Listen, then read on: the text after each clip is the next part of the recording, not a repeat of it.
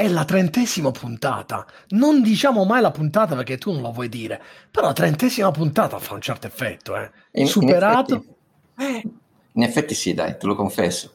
È No. trentesima. Non, non l'avrei detto, mm, insomma, Ma nemmeno saremmo- io. che saremmo andati filati senza mai bucare una settimana. Mai, mai, addirittura alcune volte ne abbiamo fatta più di una per, per gli impegni. Siamo fantastici. Oggi parliamo di quando investire. Ti piace Quando? questo argomento?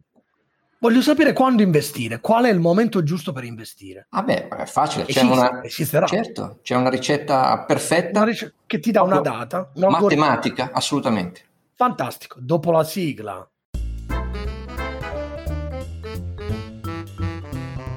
Economia per tutti. Conversazioni inclinate tra Milano e Manchester con Massimo Labbate e l'alieno gentile.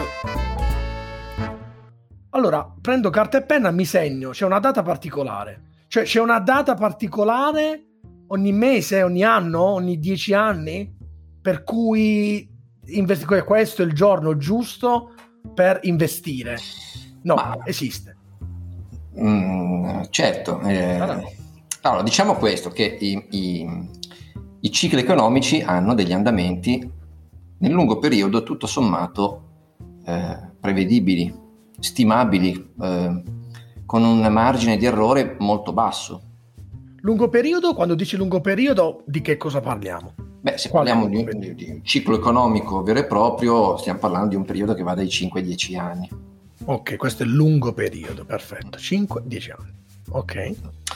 E quindi, diciamo, ehm, se tu mi, mi chiedi eh, oggi ehm, quale può essere il tuo rendimento atteso da investitore, lo possiamo in un certo qual modo stimare eh, con un ragionevole margine, cioè piccolo, margine di, ragionevolmente piccolo margine di errore per fare delle, delle corrette valutazioni. Da questo punto di vista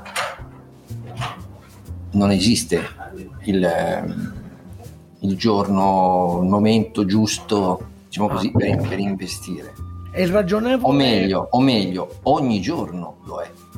Perfetto, però prima di andare avanti un attimo, il ragionevole in, in termini percentuali, qual è il ragionevole dubbio che, che- che si possa avere di, di- di fallire su un investimento? 10, 20%, No, no, un 30%? momento, momento. Definiscimi fallire l'investimento. No, fallire nel senso, tu dici comunque se nel lungo periodo faccio un investimento, di sicuro non ci perdo, diciamo così? Sì, diciamo, Dovrei perderci? diciamo che se prendo un orizzonte adeguatamente lungo, il margine di, di errore, cioè dipende dalla composizione di quello che stai facendo. Certo, ma dico in termini numerici, Mhm. proprio per misurare. Eh no, ma appunto in termini numerici, cioè, sai, ogni investitore ha un proprio eh, profilo, un proprio obiettivo, un'età, eh, degli impegni diversi, quindi non esiste chiaramente una, una ricetta univoca e soprattutto un numero univoco. Però se tu oggi dovessi costruire un portafoglio medio, no? un bilanciato di investimento, puoi identificare un rendimento atteso medio, che significa che in nessun anno avrai mai precisamente quel rendimento, ma è un rendimento che sarà la media dei vari, dei vari risultati nell'anno, Ok. anno per anno, e eh, alla fine di un periodo di tempo ragionevole, appunto nel lungo, nel lungo termine, avrai un risultato che eh, si discosterà da questo rendimento atteso per mh, una, una- una distanza eh, ragionevole. Cioè, se tu, per esempio, facciamo, tu vuoi dei numeri, ho capito, no? E certo, costru- altrimenti Eh, ci siamo. Se, se costruiamo un, un portafoglio di investimento con un rendimento atteso medio del 4% all'anno, Ok. Nel lungo periodo, arrivati in fondo, troverai un portafoglio che ha reso magari il 3 o magari il 5, ma non, il, meno, ma non il meno 4, ok? Perfetto, quindi ci, ci siamo, cioè quello che io mi chiedo, quello che mi, mi- mi propongo come obiettivo, in linea di massima nel lungo periodo lo raggiungo. Perfetto, Esatto. questo. E, mh, dunque, quindi 3-4%, quindi guadagnare il 3-4% in 10 anni è già all'anno. un ottimo risultato all'anno, all'anno, eh? all'anno, comunque all'anno effettivamente. Se pensiamo, non voglio parlare di questo, di questo tema, ma mi viene, se pensiamo all'inflazione, questo è un termine che ci mette i brividi, visto che ne stiamo parlando sempre, se penso che un'inflazione possa essere del 2%, quindi in realtà quel 4 diventa 2 o sto sbagliando? Sì, sì, adesso noi abbiamo fatto un esempio, come dire, totalmente teorico, però certo, sì, sì. Quindi, quando me lo dici hai, così, hai fatto, mi sembra di dire non ho guadagnato nulla. Hai fatto un esempio che richiama un argomento molto importante, cioè quello del rendimento reale. Ok. Perché normalmente noi siamo abituati a ragionare di rendimento nominale. Certo. Però invece, come hai giustamente sollevato tu, c'è di mezzo poi l'inflazione che bisogna battere, no? Il nostro capitale se rimane fermo nel tempo si svaluta, perde potere d'acquisto. Quindi il rendimento, una parte del rendimento mi serve intanto per superare il, la, la, la, svalutazione da potere d'acquisto, che appunto è l'inflazione. E poi tutto il resto è extra rendimento. Quindi in realtà se io ho ottenuto un rendimento superiore all'inflazione, vuol dire che effettivamente il mio capitale si è rivalutato in termini reali. Ok, ma se io ho tanti soldi, ok? Sì. Eh, è chiaro che più soldi ho e più quel 2% reale sono soldi, voglio dire. Un conto se ho 100.000, un conto se ho un milione, quindi il 2% fisso su 100.000 è un conto, un conto è su un milione, immagino, quindi aumenta la scala. Però la, ho come la sensazione che guadagnare solo il 2% di questi soldi possa essere un po' pochino. Cioè, esistono altri sistemi per guadagnare di più rispetto all'investimento? Non lo so, che può essere andare a giocare alle slot machine. Sì, certamente. La, più è cioè, in... per acquistare un immobile, che ovviamente immobilizzo denaro, quindi Ma... comunque è un investimento di tipo diverso, immagino. Sì, sì, è anche un investimento che parte con dei costi sia di accesso che eh, di mantenimento certo. molto più elevati. Molto. Invece quelli sono comunque soldi che arrivano. Tu pensa soltanto alla transazione immobiliare, tra imposti di registro, notaio, eh, magari c'è l'intermediario molto spesso, no? la, la, la, l'agente immobiliare da, da pagare. Certo. Molte volte se ne va circa un 10% dell'importo in oneri di passaggio di proprietà. E poi c'è la manutenzione dell'immobile. Poi ogni anno devi versare intanto le imposte, perché non c'è veramente modo di scampare sugli imposti sugli immobili, no? Spesso anzi gli stati più mm, in difficoltà considerano gli immobili praticamente dei bancomat, nel senso che sono fonti di prelievo fiscale eh, da cui poi il contribuente non riesce a scappare, a differenza di tante altre forme di tassazione che no? fai il nero, eludi, non dichiari, l'immobile non scappi, quindi per il fisco è sempre un'opzione molto golosa.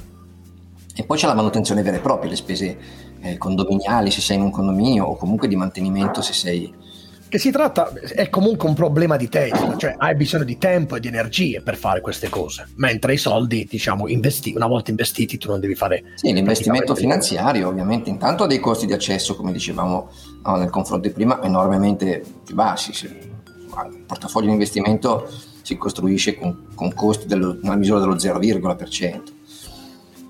È molto più eh, monetizzabile, liquidabile, no? che tu quando decidi di vendere un immobile, dal momento in cui decidi di venderlo, dal momento in cui realizzi effettivamente l'incasso, talvolta passano mesi. Un okay. investimento finanziario invece, come dire, magari anche delle eh, prospettive, poi dipende sempre come lo costruisci, ma insomma delle prospettive anche più modeste, ma è sempre liquido e quindi lo puoi, lo puoi eh, realizzare per fare altro in qualunque, in qualunque momento. Nel mondo dell'investimento, parlo ovviamente da, da profano, ogni qualche, qualche, volta si sente parlare poi di investimenti che ti possono dare la possibilità di fare grandi guadagni. Quello che ho imparato è che laddove c'è questa possibilità, c'è anche la stessa possibilità che tu possa perdere tanti soldi. Questa è una delle poche cose che più o meno ho imparato quando vedo, quando vedo particolari azioni che possono crescere in pochissimo tempo, nello stesso momento possono anche perdere, giusto? Quindi i soldi diciamo che quello che può crescere molto no? è molto imperfetto mm. e quindi può migliorare, ha tanto margine di miglioramento. Di conseguenza, se è molto imperfetto, cioè se è pieno di difetti, eh, c'è possibilità che, che, non vada bene. Insomma. Una cosa invece che è molto perfezionata, diciamo così, per esempio delle azioni di una società con un business molto maturo e che di anno in anno non, non cambia poi molto perché ha, ha raggiunto il suo, eh, no? il, il, suo eh, il livello di efficienza, è chiaro che mi fa rischiare poco perché tanto il suo business non cambia, eh, no? quindi so a priori più o meno quali saranno i, i ricavi e gli utili di quella società, ma allo tempo stesso non ho grandissime prospettive di vedere eh, dei miglioramenti improvvisi. Può capitare eh, l'evento magari tecnologico estemporaneo, no? eh, dove quel, un tipo di attività che si pensava fosse ormai eh, iper ehm, matura, eh, invece si rivela avere delle nuove, delle nuove, opzioni. Quando hanno inventato, tra virgolette, il doppino telefonico, eh, no, la connessione, si è parlato a un certo punto della possibilità di fare la connessione via internet eh, lungo la rete elettrica. C'è stato un momento in cui le aziende elettriche hanno avuto un, uno strappo improvviso di prospettive perché invece di essere dei noiosi erogatori di energia che mettono le bollette, quindi che ogni anno eh, di fatto hanno un bilancio molto simile a quello dell'anno prima, improvvisamente sembrava, aprirsi una finestra di opportunità nuove. No? Queste cose possono capitare in un verso e nell'altro, quindi può anche capitare che improvvisamente una cosa che sembrava molto solida e matura diventa vecchia perché un, un'evoluzione tecnologica la mette fuori mercato, oppure appunto come in questo caso, eh, che nell'esempio che facevamo prima, una nuova tecnologia eh, apre delle possibilità non, eh, non, sperate prima. Insomma, mi sembra di capire che fare i soldi facili non è, eh, non, non è possibile, giusto? Guarda, c'è un vecchio detto in borsa che dice che pasti gratis non esistono. Esatto, c'è sempre qualcuno che paga. Effettivamente. Te lo devi, te lo devi andare a prendere, te lo devi conquistare con lo Anche studio. Però, se, con... eh, però può accadere nel, nel brevissimo periodo. Certo, Come tu hai detto, nel brevissimo periodo può accadere di tutto. Certo che sì, nel brevissimo periodo ci sono intanto eh, i fattori esogeni che nel lungo periodo sono stemperati. Anzi, nel lungo periodo possiamo dire che i fattori esogeni ci sono sicuramente, no? mentre nel breve periodo potrebbero capitare oppure no. E quindi il breve periodo, il margine di errore rispetto alle tue aspettative è enorme nel breve periodo. Il margine di errore nel lungo periodo, come dicevamo prima, è molto più contenuto. Perché tanto contempli già anche gli imprevisti che prima o poi capiteranno. Invece se tu fai un, un, un ragionamento di, di, di, di, portafoglio di investimento a un mese o a tre mesi, boh, potrebbe scoppiare il Covid o potrebbe non scoppiare, adesso per dire una cosa enorme. Certo, o, o le torri gemelle o le Lehman eh, Brothers. Eh, esatto, cioè, ev- eventi... eventi... Eh, torniamo di nuovo alla questione del tempo che io sono un appassionato di tempo e, e, poi tutta la cinematografia legata al tempo mi, mi affascina, anche la, la, letteratura. E il tempo è effettivamente una componente fondamentale dell'economia e dell'investimento, no? Perché poi insieme al tempo c'è la psicologia. È bravo, c'è la percezione, no? Esatto. Eh, il, il, momento giusto per investire qual è? Adesso, perché Insomma, la curva alta, la curva bassa, meglio I mercati, i mercati sono, sono, sono su, pensa che la borsa di Milano in questo momento è ai massimi dai livelli eh, raggiunti dopo la crisi del 2008. Non è mai stata così in alto dopo eh, la crisi dei mutui subprime.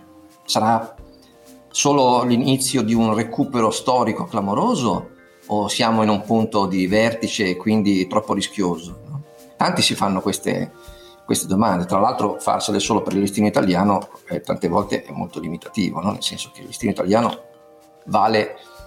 Prova a immaginare, l'Italia è una delle economie più grandi del mondo, come sai, no? adesso un po' bistrattata, ma comunque facciamo parte del G8, eccetera. Beh, sai diciamo quanto vale? Diciamo così. Sì. Nelle prime sette, sicuro. Tu eh, hai un'idea di quanto vale la borsa italiana rispetto alle, alla borsa mondiale? In termini percentuali? Mm. Ma non riesco proprio a immaginarlo. 1 punto o 0 punto? 0 punto, 0.8 circa.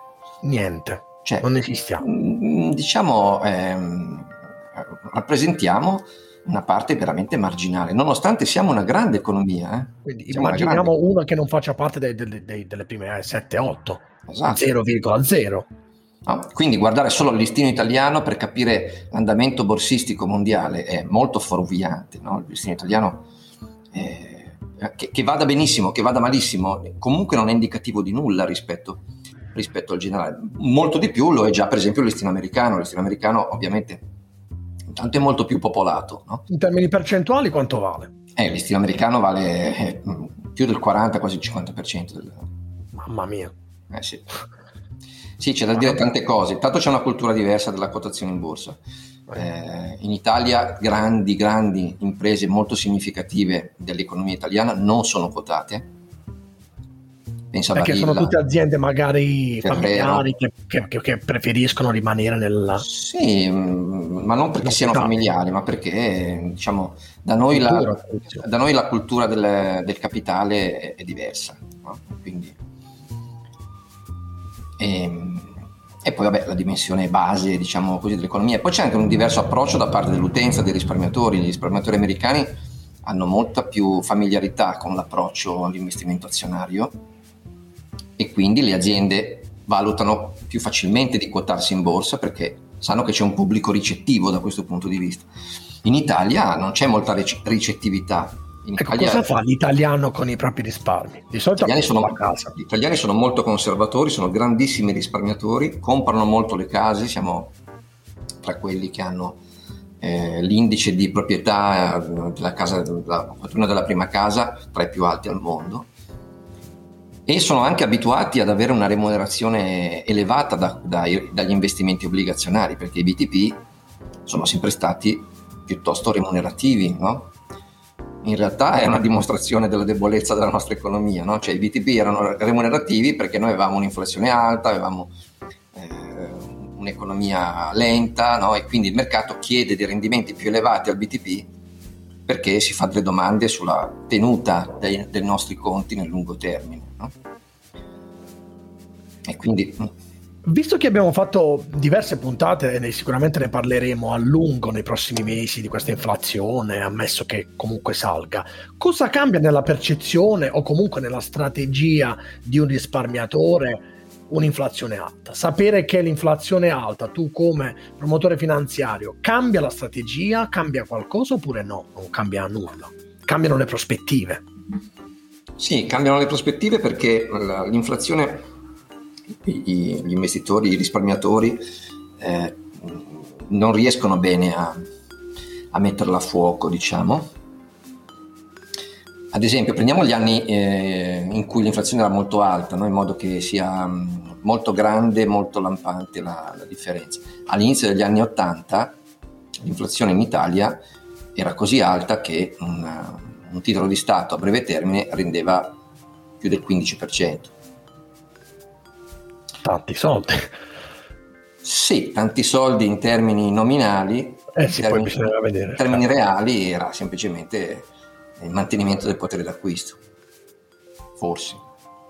A quant'era l'inflazione all'epoca? Eh, in, in quell'ordine di grandezza lì. Ah, ok, quindi praticamente mantenevi il capitale eh sì. e basta. Siamo arrivati, se ricordo bene, siamo arrivati ad avere delle emissioni al 19%. Quindi sarebbe la stessa cosa, se la, la, la, l'inflazione aumenta, è esattamente quello che ho detto prima io, cioè nel senso che se ti aspetti un 4 devi togliere un 2 e quindi ti tieni un 2, già va meglio rispetto a quel panorama, nel senso che comunque... Esatto, se tu prendi un 4 contro un 2 stai facendo il doppio della, no, de, della svalutazione, se invece di eh, avere una svalutazione di 15 ottieni un rendimento di 16 hai ottenuto un quindicesimo in più di quello che è la svalutazione. No?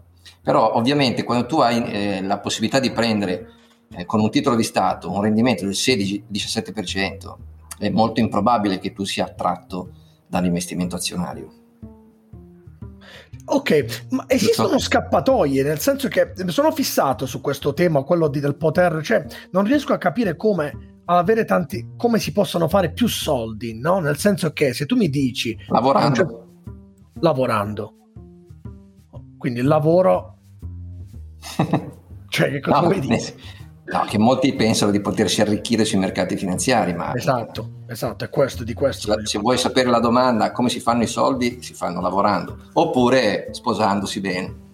Certo, oppure facendo impresa anche, facendo, sì, certo. Beh, un'impresa che, che ha... Rientra, rientra nella categoria lavorare. Certo diciamo quel tipo di lavoro perché se sei uno stipendiato soldi non ne farai mai nel senso che un, una persona che guadagna un reddito può vivere bene ma non sarà mai a meno che non fai il presidente del consiglio non lo so uh, gente, oh, ma nemmeno perché comunque nemmeno. Che, che, guadagna ma poi ha un tipo di vita che deve adeguarsi c'è un detto, un detto motivazionale che dice realizza i tuoi sogni oppure qualcun altro ti assumerà per realizzare, per i, realizzare suoi. i suoi infatti assolutamente. Quando immagino, vabbè, ok, allora parliamo di grandi aziende che fanno tanti soldi. Io compro azioni della Apple, uh-huh. che guadagna una caterva di soldi. Ho più possibilità di guadagnare tanto come loro? Sarà una domanda stupida. La come tanto come loro? Non ho capito. Voglio dire, un, le azioni della Apple sono quelle che sono cresciute di più. Nel, ora sì. penso alla Apple, come posso pensare a tanti titoli tecnologici, no? Io mm-hmm. compro solo azioni Apple, ok? Ok. Beh, ti stai prendendo un bel rischio, no? Nel senso esatto. concentri il tuo investimento su una singola azienda, un'ottima azienda, però una singola azienda, eh, un'azienda che fa enormi profitti in questo momento e, quindi potrebbe essere interessante, però proprio perché fa enormi profitti siamo anche in un momento storico in cui questa cosa fa un po' incazzare eh, dal punto di vista anche politico. No? Ok, quindi dobbiamo trovare un modo per fargliene fare può, meno di soldi. Può, può, anche darsi che il governo americano a chi abitualmente cresce del 30% all'anno e quindi in qualche maniera alimenta la, la crescita delle disuguaglianze, a un certo punto gli vada a dire basta Ok, mi stai dicendo che fra un po' diranno ba- gli diranno basta, ma no, fino ad ora no. Questo io non lo so. No, dico, sto, sto, sto, dicendo, sto, dicendo, che devo contemplare tutti questi rischi, eh, queste, tutti questi elementi che sono sul tavolo. Uno degli elementi, tra l'altro, è che se tu vuoi comprare delle azioni Apple, non è che c'è come dire, un ente che le eroga stabilendo il prezzo o la Apple stessa, salvo in alcuni eccezionali momenti in cui fanno degli aumenti di capitale, ma devi andarla a comprare da Franco, o da Paolo, cavolo, oggi eh, si è preso un giorno di ferie, però eh, potevamo chiedergli. Eh. Potevamo chiedere a lui un po' di nomi. Potevamo chiedere a lui. Comunque, diciamo che le vuoi comprare da Paolo, cioè che tu le vuoi comprare e che Paolo è disposto a venderle, ok? Tutti gli elementi che abbiamo messo sul tavolo prima, cioè è un'ottima azienda che fa grandi profitti, che probabilmente continuerà a farne e che al momento cresce del 30% all'anno, adesso sto, sto inventando il numero, eh, ovviamente li fai tu nella tua valutazione per comprare, ma li fa anche Paolo nel momento in cui vende, cioè non è disposto a regalarti queste azioni, te le vende ad un prezzo che tiene conto del fatto che ad ogni azione corrispondono x dollari di eh, utili e che la prospettiva è che questi utili crescano in maniera robusta negli anni prossimi. Ok? okay. Se poi tu il giorno dopo che la compri o una settimana dopo che la compri, l'antitrust dice che nessuno può crescere più del 10% all'anno, anche qui sto inventando assolutamente, eh, eh, è, è, chiaro che le, tu avevi fatto una valutazione di possibilità di guadagnare eh, degli utili che crescevano eh, in maniera molto più rapida, quindi avevi pagato probabilmente un prezzo più elevato di quello che poi effettivamente con questa nuova regola le azioni valgono. Mi sono spiegato? Certo. No, no, no. Io, voglio cercare di, di, essere, di violentarti e di portarti comunque alla concretezza. Io so già alcune risposte che mi darai, no? Diciamo che sono un, un cliente che ha qualche risparmio. Sto cercando di fare il profilo di un, di un, utente medio italiano che ha messo da parte qualche soldino, qualche risparmio. Oggi forse è anche difficile farlo con questi problemi che abbiamo. Diciamo tra i 5 e i 20 mila euro, qualcosa di piccoli risparmi che qualcuno ha messo da parte negli anni. Tu mi dirai, prima di investire mi devi dire l'orizzonte temporale. Va bene, l'orizzonte temporale e quei soldi non mi servono per ora. Li tengo lì e voglio guadagnarci qualcosa. Diciamo, per ora non mi interessano.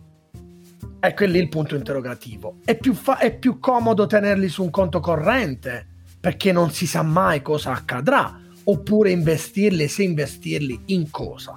Stiamo parlando di pochi soldi.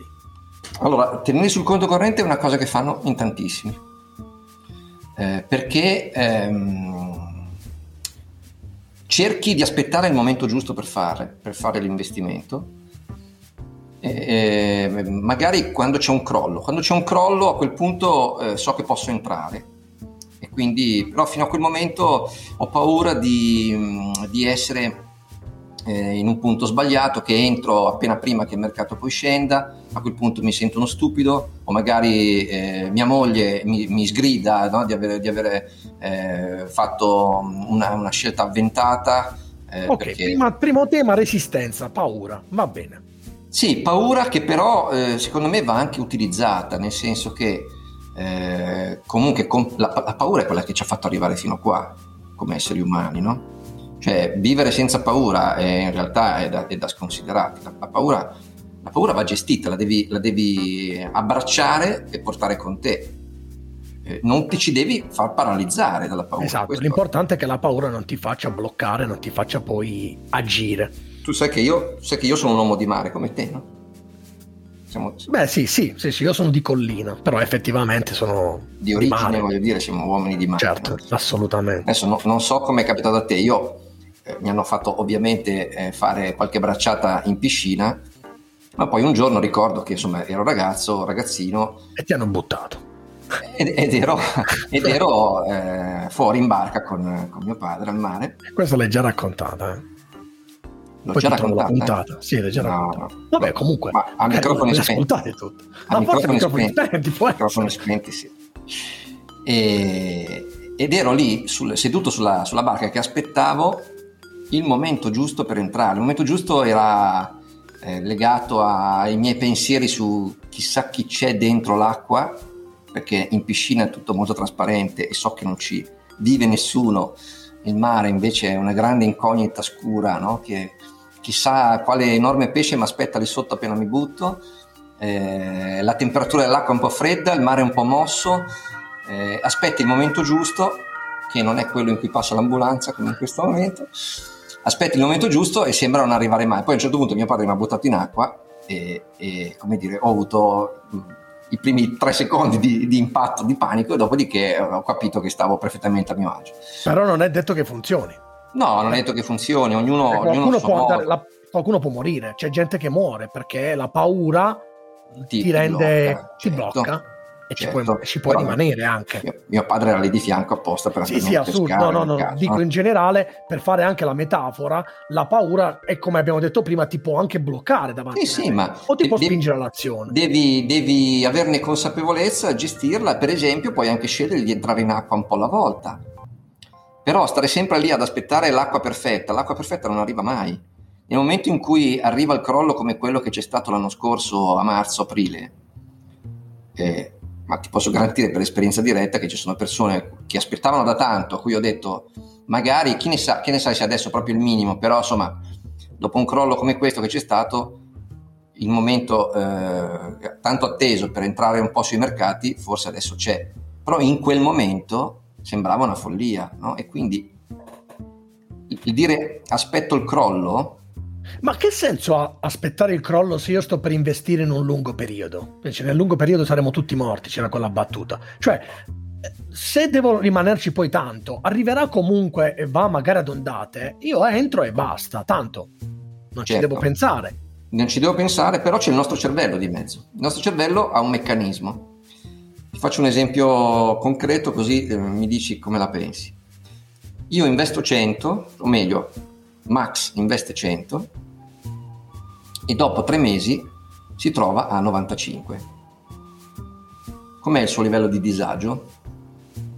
Eh, inizio a innervosirmi, eh, sì. Un altro Max in un altro pianeta investe 100 e quel 100 diventa un 115 poi da 115 diventa 110. Com'è il livello di disagio di Max? Sicuramente è diverso da quello di prima, perché psicologicamente ho la sensazione che comunque ci ho perso ma ci ho guadagnato. Esatto, però le, le, dire, il, il, la fase negativa di 5 punti l'hai, comunque, l'hai comunque vissuta. Certo. Eh, purtroppo eh, c'è questo meccanismo che noi conosciamo di noi stessi fin dall'inizio, quindi abbiamo paura di entrare nel momento sbagliato, anche se nel lungo periodo eh, il momento sbagliato ci sarà sempre e quindi dovremmo sposare l'idea che nel momento in cui facciamo l'investimento, prima o poi capiterà, anche forse più di una volta.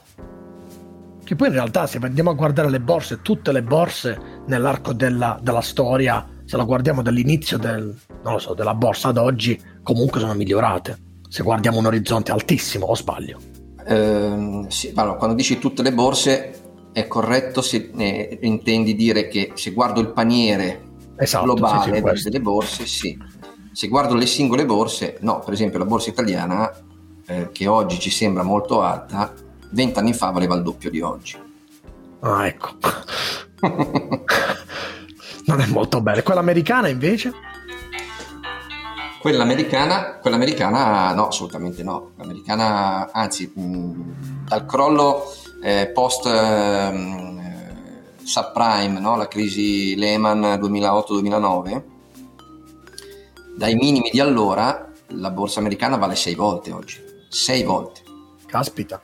E quindi al termine della nostra trasmissione, perché è finito il tempo, non ce ne siamo neanche accorti, dobbiamo rispondere alla domanda. Quando è il momento di entrare? Abbiamo risposto, però dobbiamo essere più chiari. Qual è il momento giusto per iniziare ad investire? Il momento giusto per iniziare ad investire è quello in cui hai capito che il momento devi iniziare. Che devi iniziare. Ok, e con questa per- perla di saggezza chiudiamo la nostra trentesima puntata e ci risentiamo wow. per la prossima, che sarà la trentunesima, guarda caso. Ciao a tutti. Ciao a tutti. Economia per tutti. Conversazioni inclinate tra Milano e Manchester con Massimo Labbate e l'alieno gentile.